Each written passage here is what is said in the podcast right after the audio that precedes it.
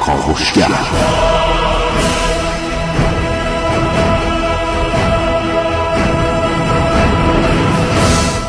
به نام خداوند بخشنده مهربان خانم آقایان دوستان شنونده سلام و صبحتون بخیر.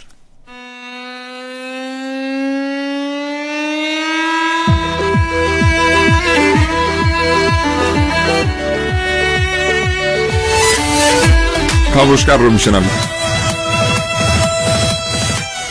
این برنامه کاوشگر قصد داره با شما در مورد دنیای جاسوسی زندگی جاسوسان و ادواتی که جاسوسان از اونها استفاده می‌کنن برای جاسوسی کردن صحبت بکنه.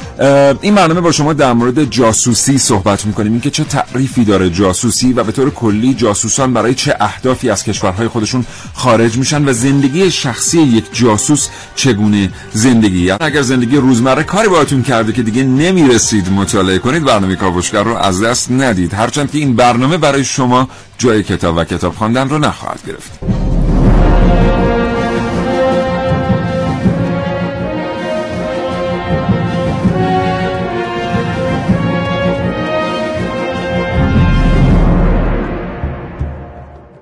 جاسوسی یعنی چه؟ جاسوسان چطور جذب و تربیت میشن؟ هدف اصلی کشورها از تربیت جاسوس چه بزرگترین جاسوسان جهان چه کسانی بوده اند چگونه جاسوسان به دنیای فیلم و سینما و رمان پاشون گشوده شد و زندگی یک جاسوس چه زندگی اینها و خیلی چیزهای دیگر در کاوشگر امروز.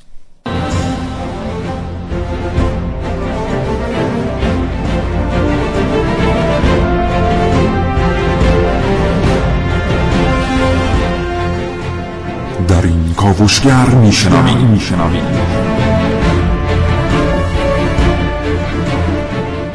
جاسوسی و تکنولوژی در کاوشای امروز من عارف موسوی.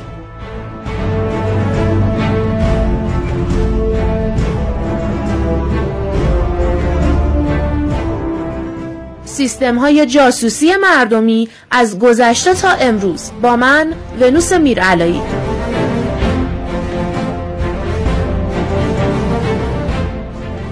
مسئله مهم خود افشاگری در برنامه که من نازنین علی دادیانی. و من سیاوش عقدایی با شما در مورد زندگی یک جاسوس صحبت می‌کنم. همینطور دو گفتگو تقدیم حضورتون می‌کنم با آقایان جهان پناه روزنامه نگار حوزه علم و فناوری و جناب آقای ترابی روز روزنامه نگار حوزه علم و تکنولوژی که راجع به پهپادها با ما صحبت خواهند کرد. من می‌خوام برنامه امروز رو با یک پوستر آغاز بکنم. هرچند که آغاز کردن برنامه های رادیویی با یک پوستر کار خیلی حرفه‌ای نیست به خاطر اینکه پوستر در مدیوم رادیو جا نمیشه و از این صحبت ولی خب به حال من سعی می‌کنم توصیف کنم این پوستر رو براشون این پوستر متعلق به زمان جنگ جهانی دومه و نیروهای مسلح بریتانیا اون رو طراحی کردن و منتشر کردن. در این پوستر سه مرد دیده میشن که در اطراف یک خانم زیبا که بر روی یک مبل نشسته است گرم صحبت کردن هستند این سه مرد لباس های خاصی به تن دارن. یکیشون افسر نیروی دریایی سلطنتی دومیشون افسر نیروی هوایی سلطنتی و سومیشون از مقام های ارشد ارتش بریتانیا است. گرم صحبت هستند با هم و فضا به نظر می‌رسه که فضای یک میهمانی است یا لابی یک سینما. و خانمی که در میان این سه نفر نشسته است و اونها دور مبل او ایستادند داره به دقت به صحبت های این سه افسر ارشد نیروهای مسلح بریتانیا گوش میده. و به نظر می‌رسه که نیروهای مسلح بریتانیا از منتشر کردن این پوستر و از طراحی این پوستر هدفی رو دنبال می‌کردن. اون همین که بگن گاهی اوقات. دقیقا در شرایطی که فکر می‌کنید کسی به گفتگوی شما گوش نمیده کسی اونجاست که اتفاقا داره شما رو رسد می‌کنه. و از اون مهمتر گاهی اوقات دقیقا اون جایی که شما قرار گرفته اید و فکر می‌کنید اصلا جای مهمی نیست و حرفهای مهمی درش زده نمیشه حرفهایی زده میشه اتفاقا که یک جاسوس با تحلیل اونها و وصل کردن این حرفها به هم که از آدمهای مختلف شنیده است اطلاعات بسیار ارزشمندی به دست میاره که در نهایت این اطلاعات نشر پیدا کردنش می‌تونه حتی امنیت ملی شما رو به خطر بندازه. این پوستر پوستر جالبی اگه بتونیم توی کانال قرارش میدیم. اما بریم سراغ خود جاسوسی اینکه ما جاسوسی به چه چیزی میگیم. در واقع تعریف یک خطی جاسوسی داره که اگر نگاه بکنید به مراجع مختلف می‌تونید این تعریف رو ببینید. خود ویکیپدیا هم اینو نوشته آکسفورد هم همینو نوشته و کمبریج هم همین تعریف رو برای جاسوسی آورده. کار به دست آوردن اطلاعات طبقه بندی شده بدون اجازه و اطلاع صاحب آنها. این میشه جاسوسی. یه بار دیگه می‌خونم. کار به دست آوردن اطلاعات طبقه بندی شده بدون اجازه و اطلاع صاحب اونها.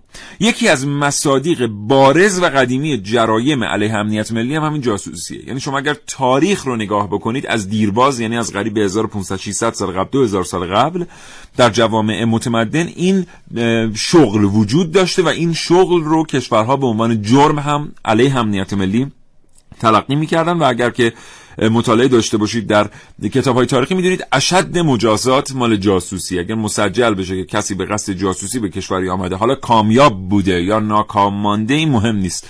اشد مجازات در موردش اتفاق خواهد افتاد. راستی یادم رفت بگم که در پی این بارش برف در پایتخت محسن رسولی در ترافیک مانده و نتونسته بیاد. فکرم نمی کنم دیگه برسه پشت خط برنامه کاوشگر الان. محسن سلام صبح بخیر. سلام سیاوش جان صبح بخیر میگم خدمت همه شنوندگان خوب کاوشگر. امیدوارم هر جا هستن سالم و سلامت باشن و تو ترافیک واقعا گیر نکنن. ما الان مدرس رو می‌خواستم بیام بالا. اتوبان شاید مدرس رو بله. کاملا قفل بود. الان انداختیم از اتوبان کردستان بیایم. الهی که بره. محسن می‌دونی من جای تو باشم چیکار می‌کنم؟ نمی‌دونم. تو که به برنامه نرسیدی. همونجا خب. پیاده میشم و قدم می‌زنم زیر برف. اینم اینم میشه. آخه اینجا که من هستم برف نیست. ای بابا. آره بارونه. و می‌تونی از راننده خواهش کنید برات کردن توی برف. باشه. اینا میشه. ولی من اگه زیاد بودم حتما این کار می‌کردم. چه خبر امروز؟ چون احساس می‌کردم که ممکنه احساس می‌کردیم که ممکنه دیگه نرسی به برنامه خواستیم بله بله. با تو یه گپی بزنیم اول برنامه. آره خیلی کار خوبی کردیم. ممنون که تماس گرفتید. ببینید خب روش مختلفی از چه می‌دونم همون سه چهار هزار سال پیش تا الانی که بخواید نگاه بکنید روش مختلفی برای جاسوسی بوده. جاسوسی در جنگ ها جاسوسی قبل از جنگ ها بعد از جنگ ها اگر می‌خواست مثلا یک چیزی که حالا به قدرت برسه در یک نظام جدیدی می‌رفت و جاسوسی رو اجیر می‌کرد برای اینکه بره مثلا اون حاکم فعلی رو بررسی کنه وضعیتش رو ببینه نقاط ضعفش بله. به چه ترتیبه تا از اون طریق بتونه بیشتر به ضربه بزنه و تا به الان خب روش مختلفی اتخاذ شده حالا یه خبر جدید هم منتشر شده اینکه اون زمانی که قبل از انتخابات امریکا ترامپ قصد داشت که خب تبلیغات زیادی بکنه و مردم رو به سوی خودش جذب بکنه و رأیشون رو در واقع برای خودش بکنه. اومد گفت که سازمان های جاسوسی امریکا در واقع دستگاه اطلاعاتی که حالا در رأسشون CIA هست اینا باید درچیده بشن برای اینکه بسیار بزرگ شدن و هزینه های هنگفتی رو روی دوش دولت می‌ذارن. این در شرایطی بود که تازه خود ترامپ داشت خیلی استفاده می‌کرد. برای اینکه در همون زمان CIA اومد خیلی از ایمیل های هیلاری کلینتون رو منتشر کرد که این خب هیلاری کلینتون به عنوان مثال این ایمیل ها رو نباید از طریق ایمیل شخصیش منتشر می‌کرد. با وجود اون اوباما اعلام کرد که باید دستگاه جاسوسی امریکا در واقع کوچکتر بشن و در حال حاضر لایحه‌ای ارائه داده تا این دستگاه ها کوچکتر و کوچکتر بشن. می‌دونید که CIA خب یکی از قدرتمندترین دستگاه اطلاعاتی دنیاست, دنیاست. حالا در مورد روش اگر بخوایم صحبت کنیم یک مقاله تقریبا فکر می‌کنم 60 صفحه‌ای بود من نگاه می‌کردم. گاردین چاپ کرده که تو اون نوشته افرادی مثل ادوارد اسنودن یا جولیان آسانش که خب خیلی از اطلاعات محرمانه امریکا انگلستان و سایر کشورها رو دارن. مثلا سایت ویکیلیکس یا به روش های دیگه منتشر می‌کنن و در واقع اینها از طرف امریکا جاسوس گرفتن. اینها در واقع اجیر شده خود امریکا هستن و این یک روش جاسوسی جدیده. برای اینکه اینها رو آورده به عنوان مثال از کشور خودش ترد کرده که اینها برن به عنوان مثال مثل اسنودن در روسیه پناهنده بشن و از طریق پرونده هایی که منتشر می‌کنن یا اسنادی که منتشر می‌کنن سیاست های جدید امریکا رو در واقع جهدهی کنن. و از این طریق در واقع امریکا دیگه نیاز نباشه مثلا بره نیروی نظامی وارد امریکا وارد عراق بکنه افغانستان بکنه وارد چین بکنه. و میگن این یکی روش جدیدترین روش های جاسوسیه. برای اینکه شما با کمترین هزینه می‌تونید یک فردی مثل بله. اسنودن یا آسانج رو اجیر بکنید. برای اینکه سیاستاتون خیلی راحت تر پیش بره. و همه دنیا فکر کنن که اینها تازه بر خلاف در واقع بله. سیاست شما دارن عمل می‌کنن. البته این یه نظریه است. آره یادمون دیگه، نره که در واقع تمام این چیزی که ما به اسم اینترنت داریم ازش استفاده می‌کنیم بله. تجمیع اطلاعاتش در محلی است در ایالات متحده آمریکا. بنابراین دسترسی به اطلاعات خصوصی مردم برای آمریکایی‌ها کار دشواری نیست. بله. اما تعداد و میزان این اطلاعات انقدر زیاده که آنالیز اونها و تبدیل در واقع داده ها به اطلاعات کار بسیار سختی بوده. در این رابطه توضیح میدیم جلوتر. که خب با ورود سامانه های هوش مصنوعی و نرم بله. افزارهای مجهز به هوش مصنوعی که خودشون کار تحلیل رو با سرعت بسیار بالا انجام میدن خب بر ترتیب این داده ها امروز داره به اطلاعات تبدیل میشه و در اختیار کشورها قرار می‌گیره. بعضی از کشورها از این طریق بعضی کشورهای دیگر هم مثل کشور ما با تخصصی که متخصصینشون در فضای سایبری دارن می‌تونن این اطلاعات رو به دست بیارن. محسن از تو متشکرم. مرسی. بازم. اگه- یه نکته دیگه. بگم. اینکه الان در حال حاضر حالا امیدوارم برسم به برنامه نرسیدم اینو بگم حداقل اه، که در حال حاضر دستگاه های جاسوسی تمام سعیشون می‌کنن که هزینه هاشون به حداقل برسونن دنبال روش های جدیدن. به عنوان مثال حدود 6 ماه پیش خب خبری منتشر شد به اس ای اومده. در واقع دستگاه هایی رو یا دستگاه که نه در واقع یک طراحی بر روی بله. نرم افزار هاردویر اکسترنال مختلفی که حالا وارد با- بازار میشه از سوی امریکا قرار داده که بر اساس اونا شما هر اطلاعاتی که بر روی هاردویر اکسترنال داشته باشی اون مستقیما منتقل میشه به سرورهای امریکایی و اونها تمام اطلاعات بله. شما رو به راحتی می‌تونن در اختیار داشته باشن بدون اینکه هزینه در اختیارشون بله. بدون اینکه هزینه کرده باشن. و این از سال 1998 شروع شده تا به الان و 6 ماه پیش تازه ما متوجه شد بسیار سپاسگزارم. متشکرم محسن رسولی. زنده هر جا باشی، که هستی. سلامت باشی. با تو خداحافظی می‌کنم. قبل از اینکه بریم سراغ شنیدن اولین برنامه یه سوالی به ذهنم رسید از شما بپرسم.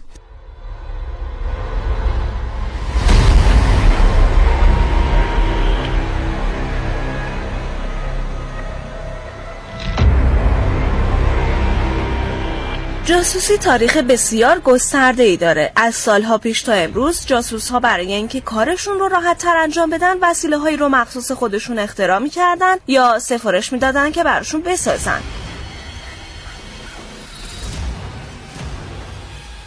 مثلا مهمترین کارمند اف بی آی یعنی رابرت هنسن که متولد سال 1944 بود برای انجام فعالیت های جاسوسیش از رایانه خاصی استفاده می‌کرد. این رایانه که شبیه تبلت های امروزی بود به هنسن کمک می‌کرد تا قرار ملاقاتش رو تنظیم کنه و همچنین اطلاعاتی رو به صورت مخفی در اون ذخیره کنه. وقتی هنسن با همین رایانه قراری رو تنظیم کرده بود تا به اف بی آی خیانت کنه و اطلاعات رو بفروشه از طریق همین رایانه شخصی که به صورت پنهانی توسط اف بی آی تفتیش می‌شد درست در محل قرارش دستگیر شد.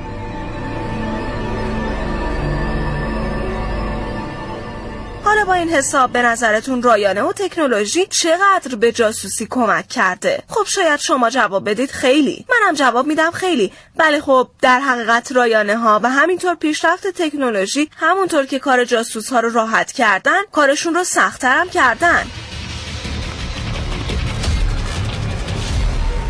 خب طبق چیزی که تعریف کردم رایانه دستی هنسن باعث دستگیری شد. امروز جاسوس ها از طرفی به راحتی می‌تونن هک کنن و اطلاعات جدید رو به دست بیارن اما خب نیروهای مقابلشون هم بیکار ننشستن. به خاطر همین جاسوس ها با هک شدن اطلاعاتی رو هم از دست میدن. اما شاید پیشرفت تکنولوژی به بعضی از انواع جاسوسی کمک های چشمگیری کرده باشه. مثلا جاسوسی درباره نوع تفکر ملت ها و بعد هم دخالت در سبک زندگیشون. جاسوس ها امروزه به راحتی می‌تونن اپلیکیشنی طراحی کنن اونو به عنوان نرم افزار پیام رسان در جوامع باب کنن ارتباطات سایر ملت ها رو زیر نظر بگیرن و خب کم کم در سبک زندگیشون نفوذ کنن. اتفاقی که فقط در قرن حاضر شدنیه. نظر شما چیه؟ فکر می‌کنید همچین کاری از جاسوس ها برمیاد؟ عارف موسوی کاوشگر جوان. بله. خب تعریف جاسوسی رو دیدین؟ اینکه مثلا ما بیایم یک اطلاعاتی رو نشر بدیم بدون اینکه صاحبش موافقت کرده باشه با نشر اونها.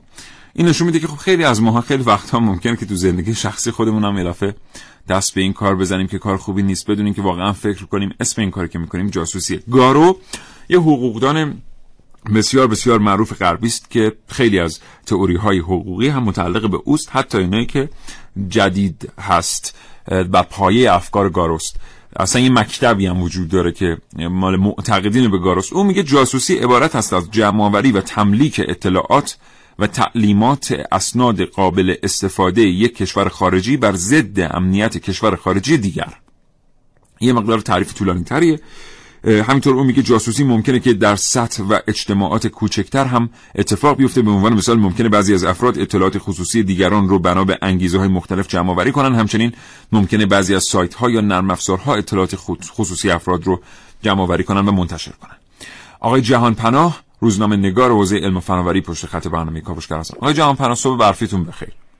سلام صبح شما بخیر. سلام از شما هم حالا احوالتون خوبه؟ متشکرم ممنونم. خوشحالم صداتون رو میشنوم. آقای جهان پناه از شما میشنویم در مورد دنیای پر رمز و راز جاسوسان. ارزم به خدمت شما که الان ما عملا در دنیای جاسوسان زندگی می‌کنیم. دنیایی که ما توش زندگی می‌کنیم دنیای جیمز باند و دو هفت. این فیلم های هیجانی نیست. دنیایی که ما توش زندگی می‌کنیم دنیای سایبری دنیای انفرماتیک دنیایی که ما تمامی چیزهای زندگیمون توی اینترنت و شبکه های اجتماعی و کلا انواع و اقسام شبکه های سایبری از تلفن هم از موبایل گرفته تا اینترنت گرفته تا حالا فرمای مختلف سپری میشه. این یعنی که ما یک سره در معرض جاسوسی اطلاعاتی هستیم و طبیعتا خب این تدابیر خاص خودش هم میتره مسئولیت پذیری در حقیقت میتره به هر شخص که مراقب حریم خصوصی خودش باشه. بله. آقای جهان پناه چرا ما یه مجموعه مثلا نمی‌دونم این درست این پرسیدن این سوال از شما یا نه ولی چرا مثلا ما یه مجموعه مثل مجموعه جیمز باند رو می‌بینیم که در زمان جنگ سرد میاد انقدر روش سرمایه گذاری میشه و منتشر میشه؟ چرا ما انقدر دوست داشتیم جاسوسان رو بیاریم به دنیای fiction به دنیای داستانهای تخیلی به دنیای سینما به دنیای رمان ها عرضم به خدمتتون که اون قهرمان سازیه بیشتر. یعنی حالا مثلا اون جاسوسایی که حالا ما تو این فیلم ها می‌بینیم واقعا جاسوس نیستن اگه دقت بکنی بیشتر سری یک سری قهرمان های خیلی جذاب پر جذبه هیجان انگیزن که حالا یه سری گجت عجیب و غریب هم همراه خودشون هست. حالا البته خود بحث گجت عجیب و غریب واقعا وجود داشته. همه الانش هم وجود داره. حالا نمونه مثال می‌زنم. ولی کلا تصویری که تو سینما می‌بینیم از اینا بیشتر action hero hero های یعنی قهرمان های اکشن خیلی بزن بهادر خاصیه که واقعا خیلی ارتباط واقعی با جاسوس های واقعی ندارن. جاسوس های واقعی آدم های مرموزی هن آدم هایی که شما اصلا نباید طبیعتا اینا هویت واقعی اینا رو هیچ وقت بشناسید لزوما آدم هایی بزن بهادری نیستن قرار نیست هیچ کدوم این کار رو انجام بدن. کاری که اون انجام میدن مهمترین پر کردن مهمترین خلع سیاست هر کشوری. حالا سیاست حالا بستگی به اون سیاست اون کشورها داره. یعنی اطلاعات. اطلاعات یعنی قدرت. شما وقتی اطلاعات داشته باشین یعنی قدرت دارید احاطه اطلاعاتی به شما این قدرت رو میده که بتونید برنامه‌ریزی کنید بتونید حریفتون رو دست حریفتون رو زودتر بخونید. اینا باعث میشه که کشورها حالا جاسوس تربیت بکنن و حالا به کشورهای مختلف ارسال بکنن. فقط تعریف جاسوسی نسبت زمان جنگ سرد به نسبت امروز خیلی فرق کرده. اون زمان مثلا هر کشور حالا کشورهای بزرگ خیلی وقت تو کشورهای دیگه مثلا ده ها جاسوس داشتن. الان اینترنت این اجازه داده که همون کار رو از فاصله دورتر انجام بدن. حتی توسط نرم افزارهای برنامه ریزی شده از پیش مثلا خودکار انجام بدن و دیگر نیاز نیست لزوما یه آدمی تحت حالا پوشش حتما توی اون کشور فعالیت بکنه. حالا هنوزم هست ولی کلا دارم میگم. و اون بحث گجت ها هم که مطرحه گجت ها هنوزم وجود داره. یعنی همین الانش هم دوربینای طراحی میشه که مثلا مبلغ کوچیکی پیچ که دیگه الان خیلی عجیب غریب نیست. یا همین الانش هم ما اخلالگر موبایل داریم که تا سیمتری رو همه تلفن همراه رو اخلال می‌کنن. کوچیکیش هم از کف دسته یا مثلا توی اینا البته خلوزمن گجت جاسوسی نیستن. ولی خواهد دارم مثلا می‌زنم مثلا همون گجت های دو صفحه تو جیمز مثلا توی برزیل سال 2014 پلیس برای اینکه ایمنی برنامه چیز رو فراهم بکنه. یه سری عینک ها به چشم بعضی از پلیس ها بود که دوربین داشت. این دوربین ها عملا اسکنای چهره بودن. خب برای چک کردن چون بله. حضور تروریست خلافکارا یا هر چیز دیگه. یه همچین گجت وجود داره. ولی بله. دیگه تمرکز اطلاعاتی روی اینجور گجت ها نیست. بله. ضمن اینکه فراموش نکنیم از همون زمان جنگ سر ما چیزایی بجز این گجت های کوچیک و حالا خیلی جذاب هواپیماهای جاسوسی مثل یودو رو داشتیم. بله. ماهوارهای جاسوسی رو داشتیم که اون موقع توانایی داشتن الان ده برابر اون توانایی رو دارن. و ارزم به خدمتتون که بله. الان اصلا مهمتر هم که جنگ سایبری و امنیت سایبری مطرحه. بله. بسیار سپاسگزارم. متشکرم آقای جهان پناه. آرزو سلامتی می‌کنم براتون. خدا نگهدارتون.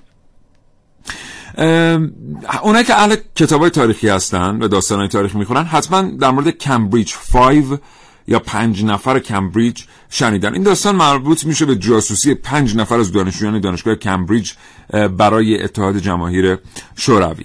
این پنج نفر که تو دانشگاه کمبریج درس میخوندن در انگلستان به واسطه یک سری گرایشات کمونیستی جذب میشن به سمت کاگبه و در طول سالهای جنگ جهانی دوم برای روسها در واقع جاسوسی می‌کنن. در دهه پنجاه تقریبا در صده گذشته برای روسها جاسوسی می‌کنن. رهبر این کمبریج 5 کسی به اسم کیم فیلبی که رئیس این حلقه است و از موفق ترین جاسوس های تاریخ لقب گرفته است.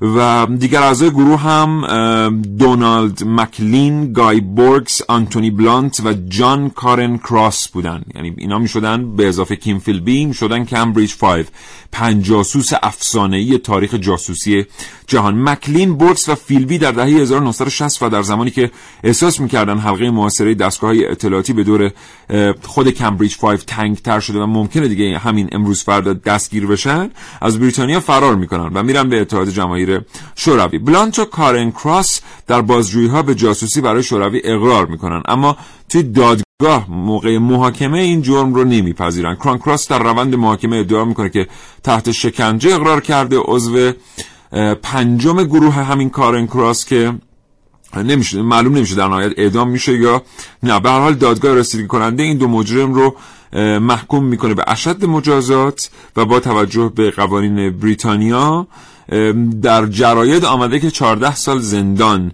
رو قرار شده هر دو نفر تحمل کنن. ولی خب یکیشون هیچ وقت بعدا پیدا نمیشه. حالا اینکه اعدام میشه یا نمیشه رو کسی نمی‌دونه. کیم فیلبی همونطور که گفتن در واقع کسی است که معروفترین جاسوس جهانه و معروف به جاسوس افسانه ای او توانسته با مهندسی اجتماعی اطلاعات بسیار ارزشمندی رو از بریتانیا از نهادهای مهم بریتانیا استخراج کنه و برای کاگبه ارسال کنه. این برنامه کاوشگر برای شما هم یک در واقع قافلگیری داره به قول خارجی یک سورپرایز داره که مربوط میشه به همین کیم فیلبی.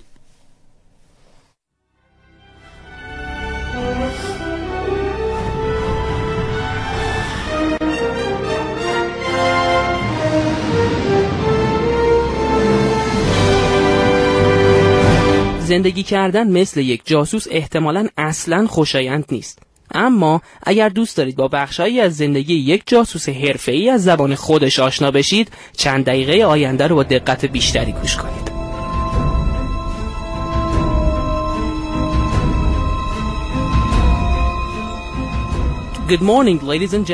خانم ها آقایان صبح شما بخیر من علی صابونی اقدم هستم از کاوشگر رادیو جوان و در این بخش شما شنونده سوالاتی خواهید بود که کیم آدریان راسل فیلبی ملقب به کیم فیلبی بزرگترین جاسوس جهان اونها را جواب داده.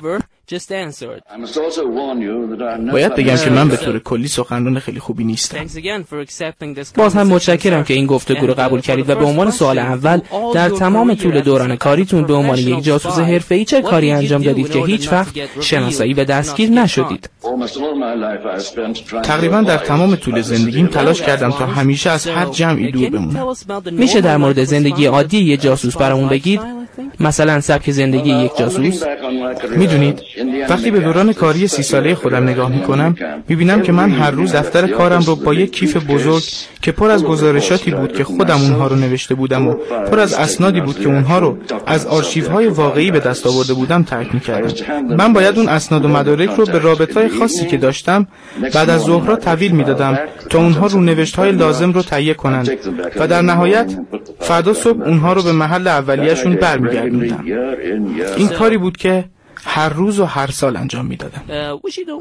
امیدوارم از سوال بعدیم ناراحت نشید اما آیا شما یک کمونیست هستید؟ آخرین باری که به دروغ به من نسبت کمونیست بودن داده شد زمانی در سال 1934 بود.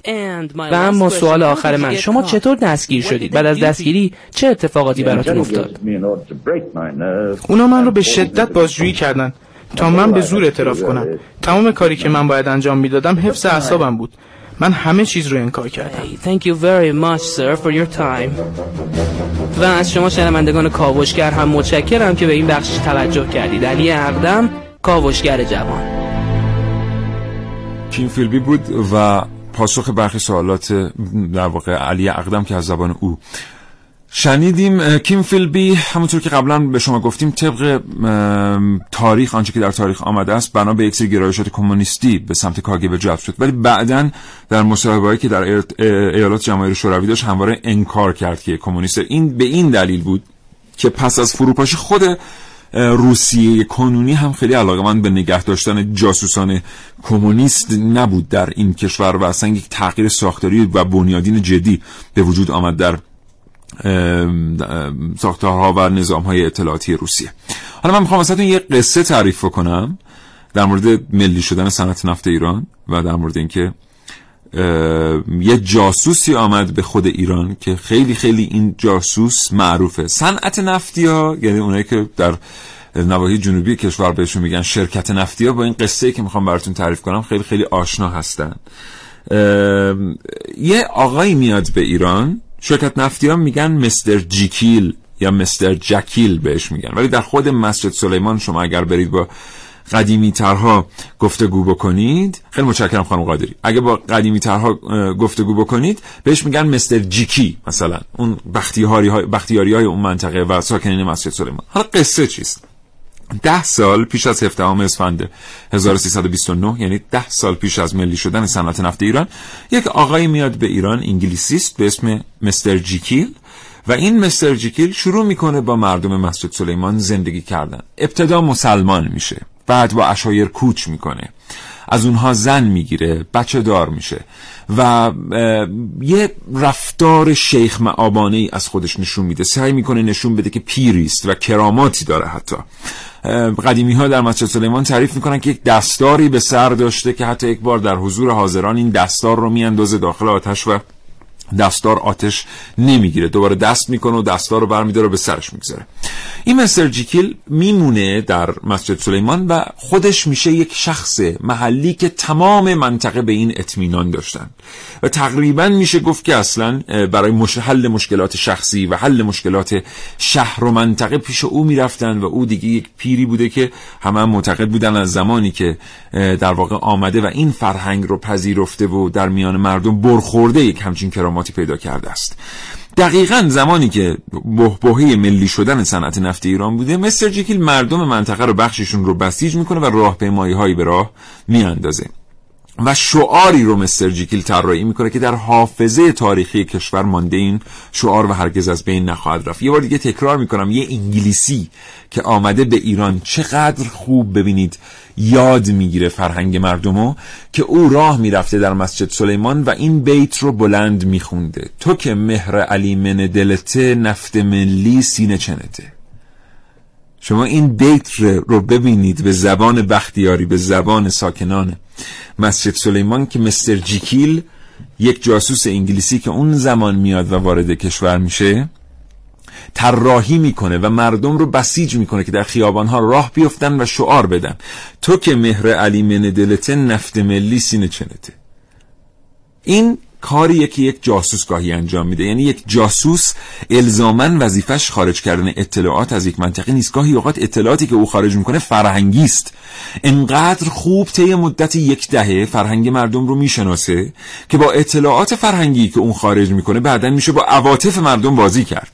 احساسات مردم میشه بازی کرد و جهت فکری اونها رو عوض کرد. مثل جیکیل سالها بعد ناپدید میشه و اصلا معلوم نیست که سرنوشت واقعی او چیست و هنوز هم برای خیلی ها خیلی خیلی افراد مسن البته در مسجد سلیمان من با چند نفر صحبت می‌کردم هنوز هم اون بعد افسانه ای شخصیت مستر جیکیل به عنوان یک شفادهنده هنوز هم وجود داره. او کارش رو بسیار خوب انجام داده بوده و یکی از موفق ترین جاسوسانی است که به نظر من در دنیا به دنیا آمده.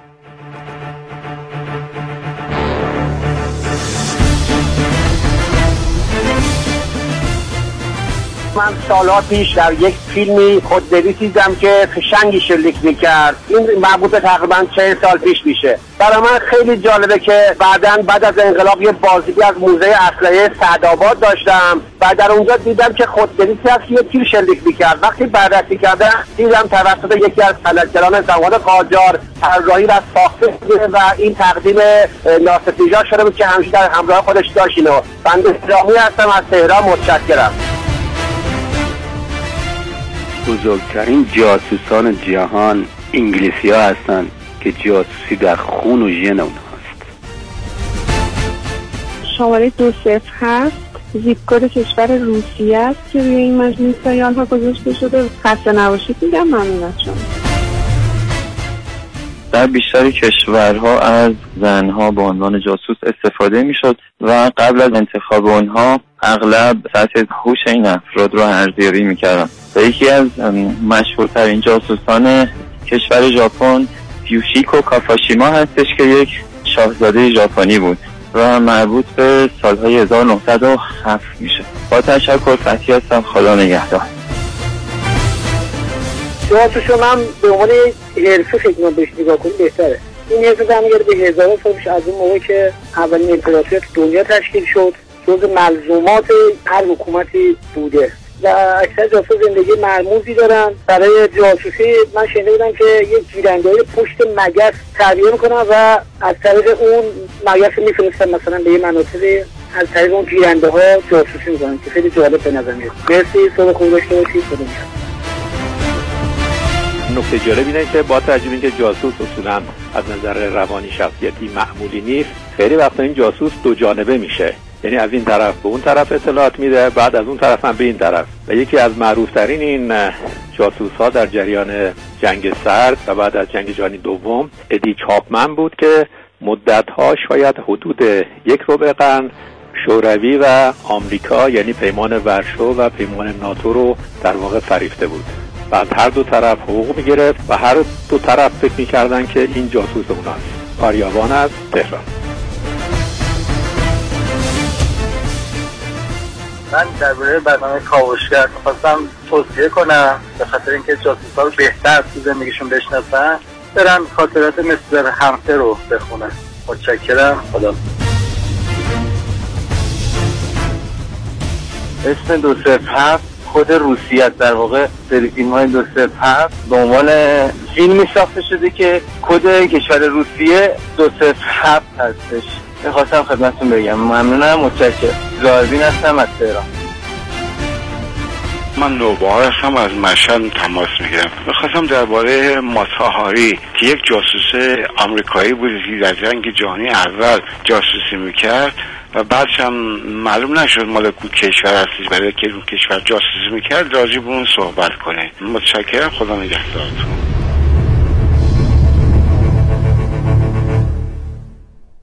دو تا مسئله من در مورد تلفن ها بگم. یکی در مورد مارتا هاری که آخرین تلفن پرسیده بودن الان در حد معلوماتمون یه توضیح خدمتتون میدیم. یکی هم که من خیلی دارم می‌خواد این کتابخانه آقای آریابان رو ببینم که همیشه کمک می‌کنن به ما و خیلی کوتاه و چکیده اطلاعات خوبی در اختیار شنوندگان کاوشگر می‌گذارن. از همینجا ازشون تشکر می‌کنم. محسن جان بالاخره بله. رسیدی و بله. خوش اومدی که راه اومدنی و بعد اومد آقای این برنامه هایی که ما در مورد جاسوسی و ادوات جنگی و اینا صحبت می‌کنیم محسن یه لباسی داره اونو میپوشه. آره. یه لباسی داره که بله اگر مثلا توی جنگل و اینا باشه نمیبینیدش. یعنی از گردن به پایین دیده نمیشه. استتار, استتار میشه. سلام عرض می‌کنم دوباره خدمت شنوندگان عزیزمون و خوشحالم که رسیدم حداقل تا چندیم؟ تا 50 55 اینا باید باشیم آره. ان آره. بله. خب نمی‌دونم اصلا من برنامه رو گوش نکردم چون م. یه اتفاقات دیگه در ماشین داشت میافتاد بله. موسیقی داشت شنیده می‌شد. رادیو گوش نکردم به حال. اما در حال حاضر یه گریزی بزنیم به اینکه در زمان جنگ سرد چقدر هزینه جاسوسی می‌شد چه در امریکا چه در روسیه در حال حاضر چقدر هزینه میشه بله. خب من در تماس تلفنی که باتون داشتم گفتم که هزینه رفته رفته باید کاهش پیدا کنه مثلا هدف سازمان های جاسوسی همینه. در دوران جنگ سرد که بیشترین جاسوسی از تری... از طرف امریکا برای روسیه و از طرف روسیه برای امریکا صورت می گرفت بودجه هر کدوم از این کشورها برای سازمان های جاسوسیشون چیزی حدود 80 میلیارد دلار بود و بیشترین نیروهای خودشون رو در این بخش متمرکز می‌کردن افراد تحصیل کرده جذب می‌کردن که بیان کدخانی بکنن رمزنگاری بکنن و بتونن بیشتر به اطلاعات کشور مقابل در واقع دست پیدا کنن. اما اخیرا در اواخر سال 2016 آماری منتشر شد از CIA که نشون داد چیزی حدود 60 میلیارد دلار در سال 2016 هزینه جاسوسی امریکا شده.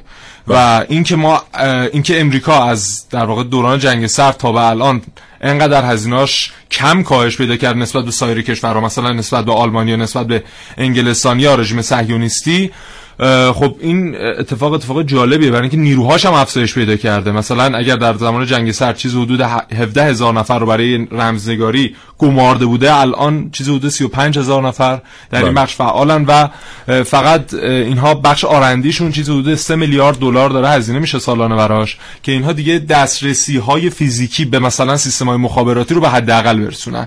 و بیان رمزنگاری های تلفیقی انجام بدن. بله. فیلم ذهن زیبا بود اگه اشتباه نکنم. آره. فیلم ذهن زیبا جان, جان نش. توی اون توهماتش میره و یک رمزنگاری های صورت البته آخرش ما نفهمیدیم بالاخره که چون بر, بر اساس تاریخ نه بر اساس فیلم ها. چون واقعا ظاهرا آقای نش یه مدتی با نیروی هوایی ارتش ایالات متحده آمریکا همکاری آره. داشتن. ولی خب در فیلم اینطوری اومده که نه اینا تمامش توهمات جان نش بوده. بله. و خب این اتفاقات رقم خورده تا به الان بازی تقلید هم دقیقا Imitation Game هم که داستان آلن تورینگه مرتبط به صحبت های محسن. بله. و ما تا سال گذشته فکر می‌کردیم که امریکا در واقع شنود می‌کرده مرکل رو و نخست وزیرهای آلمان رو. حالا اون چیزی هم که پارسال منتشر شد اینه که سه دوره از حالا ریاست جمهوری یا نخست وزیری آلمان رو اینها شنود می‌کردن دور دوره قبل از آنگلا مرکل حتی و 150 تا خط تلفنی مهمترین مسئولین آلمان رو امریکایی شنود می‌کردن. ما هم دو ماه پیش دوباره اسنادی منتشر شد مبنی بر اینکه اصلا یک پروژه پنج ساله بوده. بله. مبنی بر, مبنی بر همکاری آلمان و امریکا و شاید امریکایی‌ها سوء استفاده کردند. در واقع از اون اطلاعاتی که آلمان ها برای این همکاری در اختیارشون قرار دادن. به هر حال مرکل اعلام کرده که من رو هم, هم خبر نداشته از این شنود خب در مورد مارتاری این بخش نه بخش دیگر توضیح میدم به شما. متشکرم از اینکه کاوشگر رو میشنوید.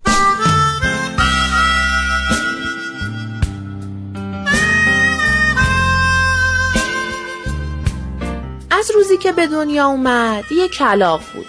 وقتی جلوی آینه به خودش نگاه کرد نمی‌خواست باور کنه تمام پرها و پاها و حتی منقارش سیاه سیاهه. اما ظاهرا مجبور بود کلاق بودن خودش رو قبول کنه. آخه از بقیه پرنده ها حرفای خوبی راجع به خودش نمیشنید. بعضیاشون خبرچین صداش می‌کردن.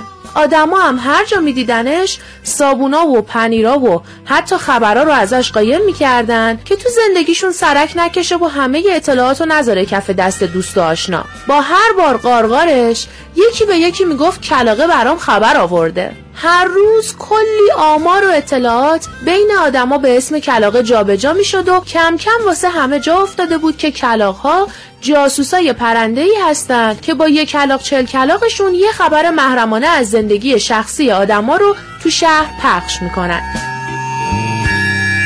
کلاغا نمی‌خواستن بیشتر از این خبرچین شهر باشن. همه می‌دونستن جاسوس واقعی کلاغا نیستن. اما همه چیز داشت به اسم اون پرنده های بیچاره از همه جا خبر تموم می‌شد.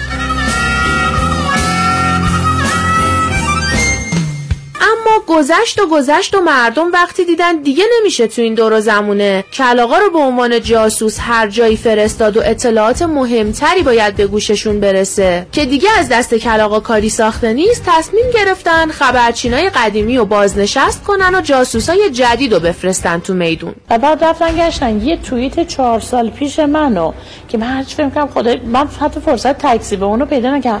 یه توییت چهار سال پیش منو پیدا کردم. و این توییت جمله ها رو عوض کرده یعنی مثلا نمیستم کار فتوشاپی هم میشه. چند نفر به من زنگ زدن؟ الو رشید پور این کیه این آقاه جون من فلانیه. آقا به تو چه؟ به من چه؟ یاد بگیریم که این راهش نیست. آدما حالا یه فضای مجازی دارن بدون اینکه به کلاغها واسه خبرچینی نیازی داشته باشن. تو دنیای مجازیشون از هر جایی سر در میارن و تو کار و زندگی هر کی بخوان سرک می‌کشن. اطلاعات محرمانه زندگی شخصیشو میدزدن و ازش استفاده می‌کنن. جاسوس جدید از کلاغای قدیم خیلی پیشرفته تره. سرعت انتقال اطلاعاتش بالاتره. جاسوسهاش می‌تونن با یه account fake ناشناخته بمونن. سرک کشیدن تو زندگی بقیه هم بدون مرز شده. هر جای دنیا که باشین با یه page اینستاگرام هم شدنیه. حالا به کمک این سیستم هر کس جاسوس خودشه. من میزان از هیجان و این شهوت دونستن چیز خصوصی دیگر رو نمی‌دونم چرا تو بعضی زیاده. حتی یه جایی هم یه مطلبی نوشتم بابت اینکه اینقدر بعضی وقتا وقیهانه جستجو و کنجکاوی می‌کنن تو زندگی آدم. دوست ندارم کسی ازم بپرسه. زندگی خودمه. مال خودمه. یه منطقی هم خیلی بامزه است که میگن من شنیدم تو همین تو همین پیغام ها یا کامنت هایی که گذاشته میشه سوالایی که کرده میشه راجع به همین چیزا میگن که وا یعنی چی؟ همه جای دنیا آدم های معروف آدم های محبوب مردم راجع به زندگیشون همه چی می‌پرسن اونا جواب میدن. اینم اینجا هم باید اینجوری باشه. نه ما فرهنگمون فرق می‌کنه. زندگی خصوصی من زندگی خصوصی منه و هر اتفاقی توش افتاده به خود شخص من و آدم های مشخصی که رفت دارن بهش رفت داره ولا غیر. هیچ کس دیگه بهش رفت نداره. مطمئنم هیچ وقت تصورشم نمی کردیم یه روزی جای کلاق های خبرچین رو بگیریم. نه؟ بله. آقای رشید پور اون موقعی که داشت در مورد اون مسئله صحبت می‌کرد که بله. ما مربوط نمیشه بعضی چیزا چه هرسیم انقدر هرس دادن در فضای مجازی رضا بله. رشید پور که لای عجز حالش خوب باشه. امیدواریم که دیگه کاملا سلامت بهش برگشته باشه. بله. مارتا هاری. مارتا هاری. بله. ایشون اسمش مارگارتا جست. اهل هلنده. اسمش بله. مارتا هاری نیست. و در پاریس کار می‌کرده. بعد پس از اینکه از همسرش جدا میشه در سال 1905 میاد جذب یکی از در واقع سینماها میشه در سالن های تئاتر بهتر بگیم در فرانسه.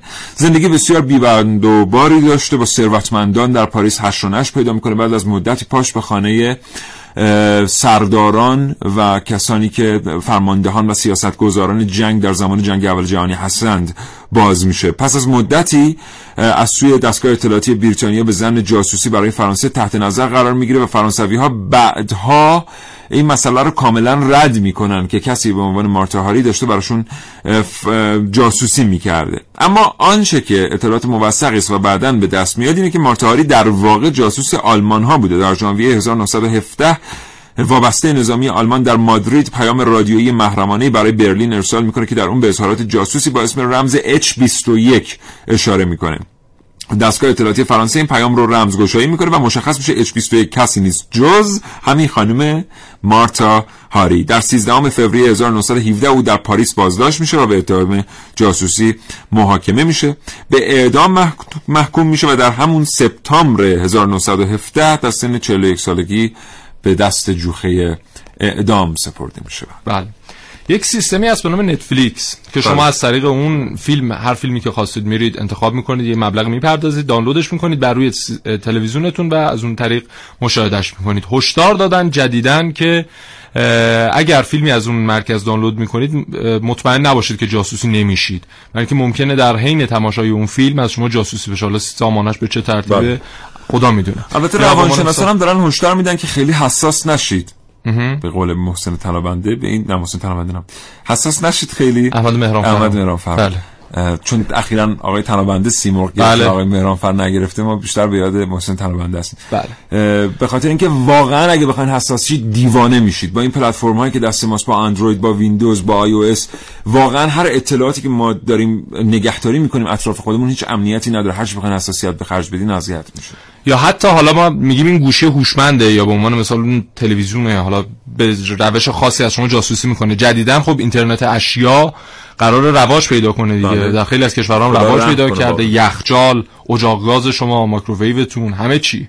همه چی قراره که به اینترنت وصل بشه و از طریق گوشه هوشمند شما کنترلشون کنید و هر دستگاهی که به اینترنت متصل بشه مطمئنا ابزار جاسوسی برای حالا سیستم جاسوسی مختلف دنیا. سال 1988 اینو می‌خوام بگم که از بچه ها چه سوء استفاده میشه برای جاسوسی.